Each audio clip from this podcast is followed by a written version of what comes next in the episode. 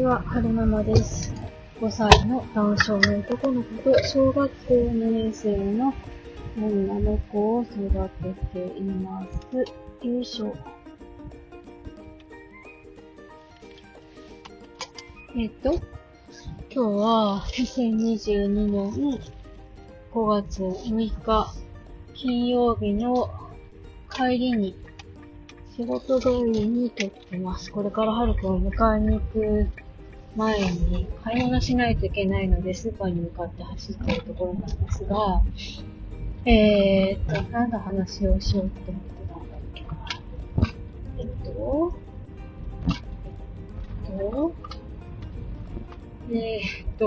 さっきまで考えてたのにどう忘れしちゃった。なんだっけな、ダウン症のことかな、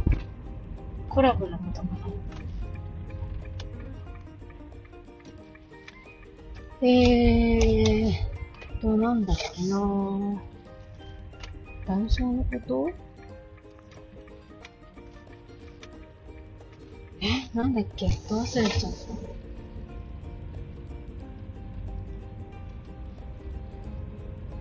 た。ダウン症のことだとすれば、今朝なんか夫とダウン症の話になったんですよね。ダウン症とは何ぞやって。で、その後、お昼ちょっと前に、思い出した、すっきり。ですね、とある SNS で、ダウン症、自分のお子さんがダウン症で、いろいろとね、ダウン症のことをお話しされてる方がいらっしゃるんですけれども、ちょっと、私否定するつもりはないんですけれども、聞く人によっては否定的な感じに聞こえてしまうかもしれないので、ちょっとオブラートに包んでお話ししますね。で、すごいなんかザラザラしてる。花粉かな？フロントガラスがザラザラしてる。なんかね、その方、時々、お話の中に上がってくるのが、各種 SNS でダウン症を検索しても、やれ中絶だとか、なんかネガティブな情報しか上がってこないって、時々ね、話されるんですよ。私、そのことについて、ずっと引っかかっていて、で、それ、プラスに伴って、それとあともう一個今日引っかかったのは、なんか、ご自身の配信の中でよく聞かれてる配信？もしくはご自身の中で思い出のある配信の紹介をされていて、で、否定的なタイトルは結構やっぱり、注目されがちなので聞かれる回数が多いっていう話をされていて、で、いじめについてとかそういう話もされてたんですよね。で、多分ね、その配信聞いてみたらそんなネガティブな話じゃないと思うんですけど、でも、ダウン症のことについて話しますよっていう風に歌っていて、で、タイトルがいじめって書いてあると、やっぱりその内容聞く前の人の印象としては、ダウン症の子ってやっぱいじめられるんだ、やっぱりそうなんだって思っちゃうと思うんですよね。で、やっぱりそうなのと思って聞きに行くと多分、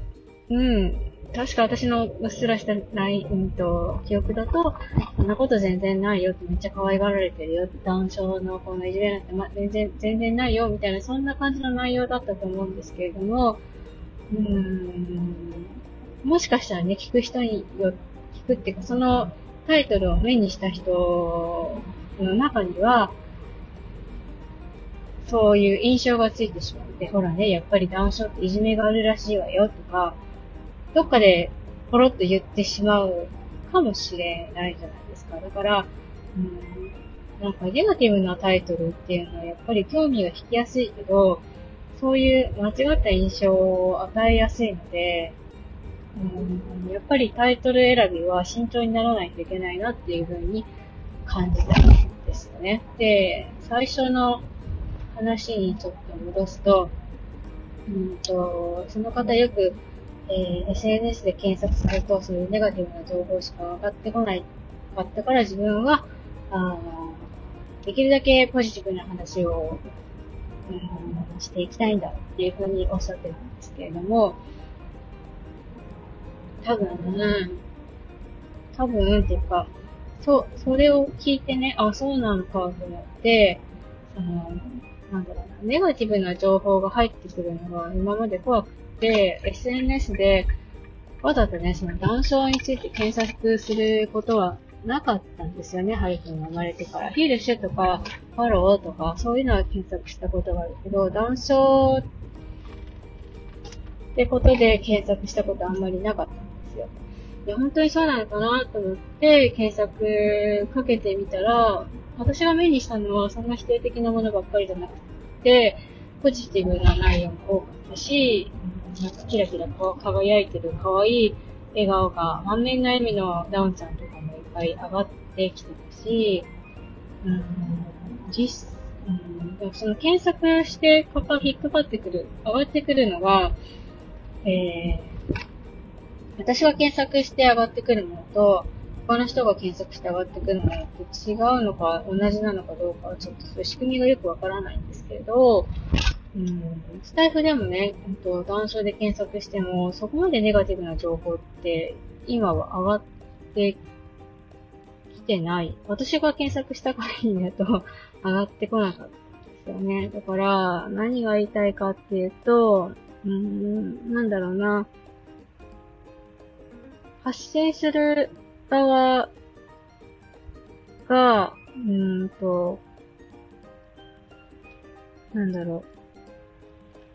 発信する側は言葉選びに気をつけなきゃいけないなって思ったのと、あと、物事ってやっぱ多角的に見る必要があるなって思ったんですよね。その方が、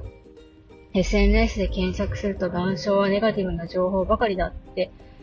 言ってるのを聞いて、あ、そうなのか、やっぱり SNS では談笑のネガティブな話題が溢れてるんだなって思ってしまえば、それまでなんですけど、本当にそうなのかしらと思って検索しに行くと、意外や意外違う現状が見えてきたりするわけで、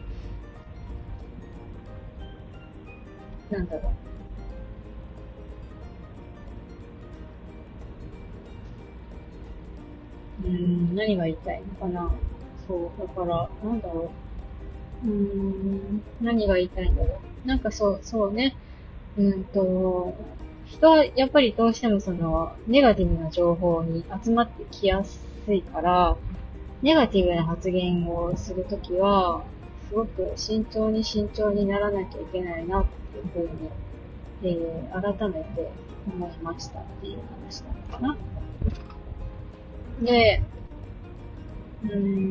ガティブな情報を発信するとご指摘いただくこともあると思うんですよね。私も前、初めて急激対抗っていう名前を、ワードを目にしたときにすごいショックだったから、ツイッターでつぶやいちゃってご指摘いただいたんですけど、でもそれがきっかけで、私談笑のこと全然知らないんだなと思って、みんなも一緒に勉強していこうよっていう意味合いを込めて、声のバトン談笑のことをもっと知りたいよっていうのをやってみたいなって思ったし、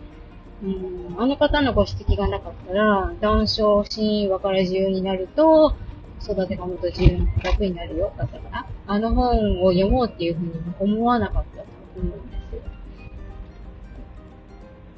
SNS だけの情報を知って、そうか、急激対抗っていうのはこういう感じなのか、そうか、そうなったのか、悲しいなで終わってたと思うんですけど、あの方のご指摘があって、恋のバトンを始めてみて、本のご紹介をしていただいて、で、ネガティブじゃないポジティブな情報も得ることができたわけなので、そう、何が言いたいかって、やっぱり、物事って多角的に見ないといけないな。一人だけの意見じゃなくて、2人、3人、4人、5人、他の人の意見が、混じることで、混乱することもあるかもしれないんですけど、逆にそれでね、そのいろんな人の意見が混じることによって。でもやっぱり、選択肢が増えれば、選べるものも増えるわけだから、やっぱり、自分にとって必要な情報を、その中から自分が選べばいいだけなので、物事をやっぱり多角的に見ないといけないなって思いました。最後までお聞きくださいましてありがとうございました。それではまた。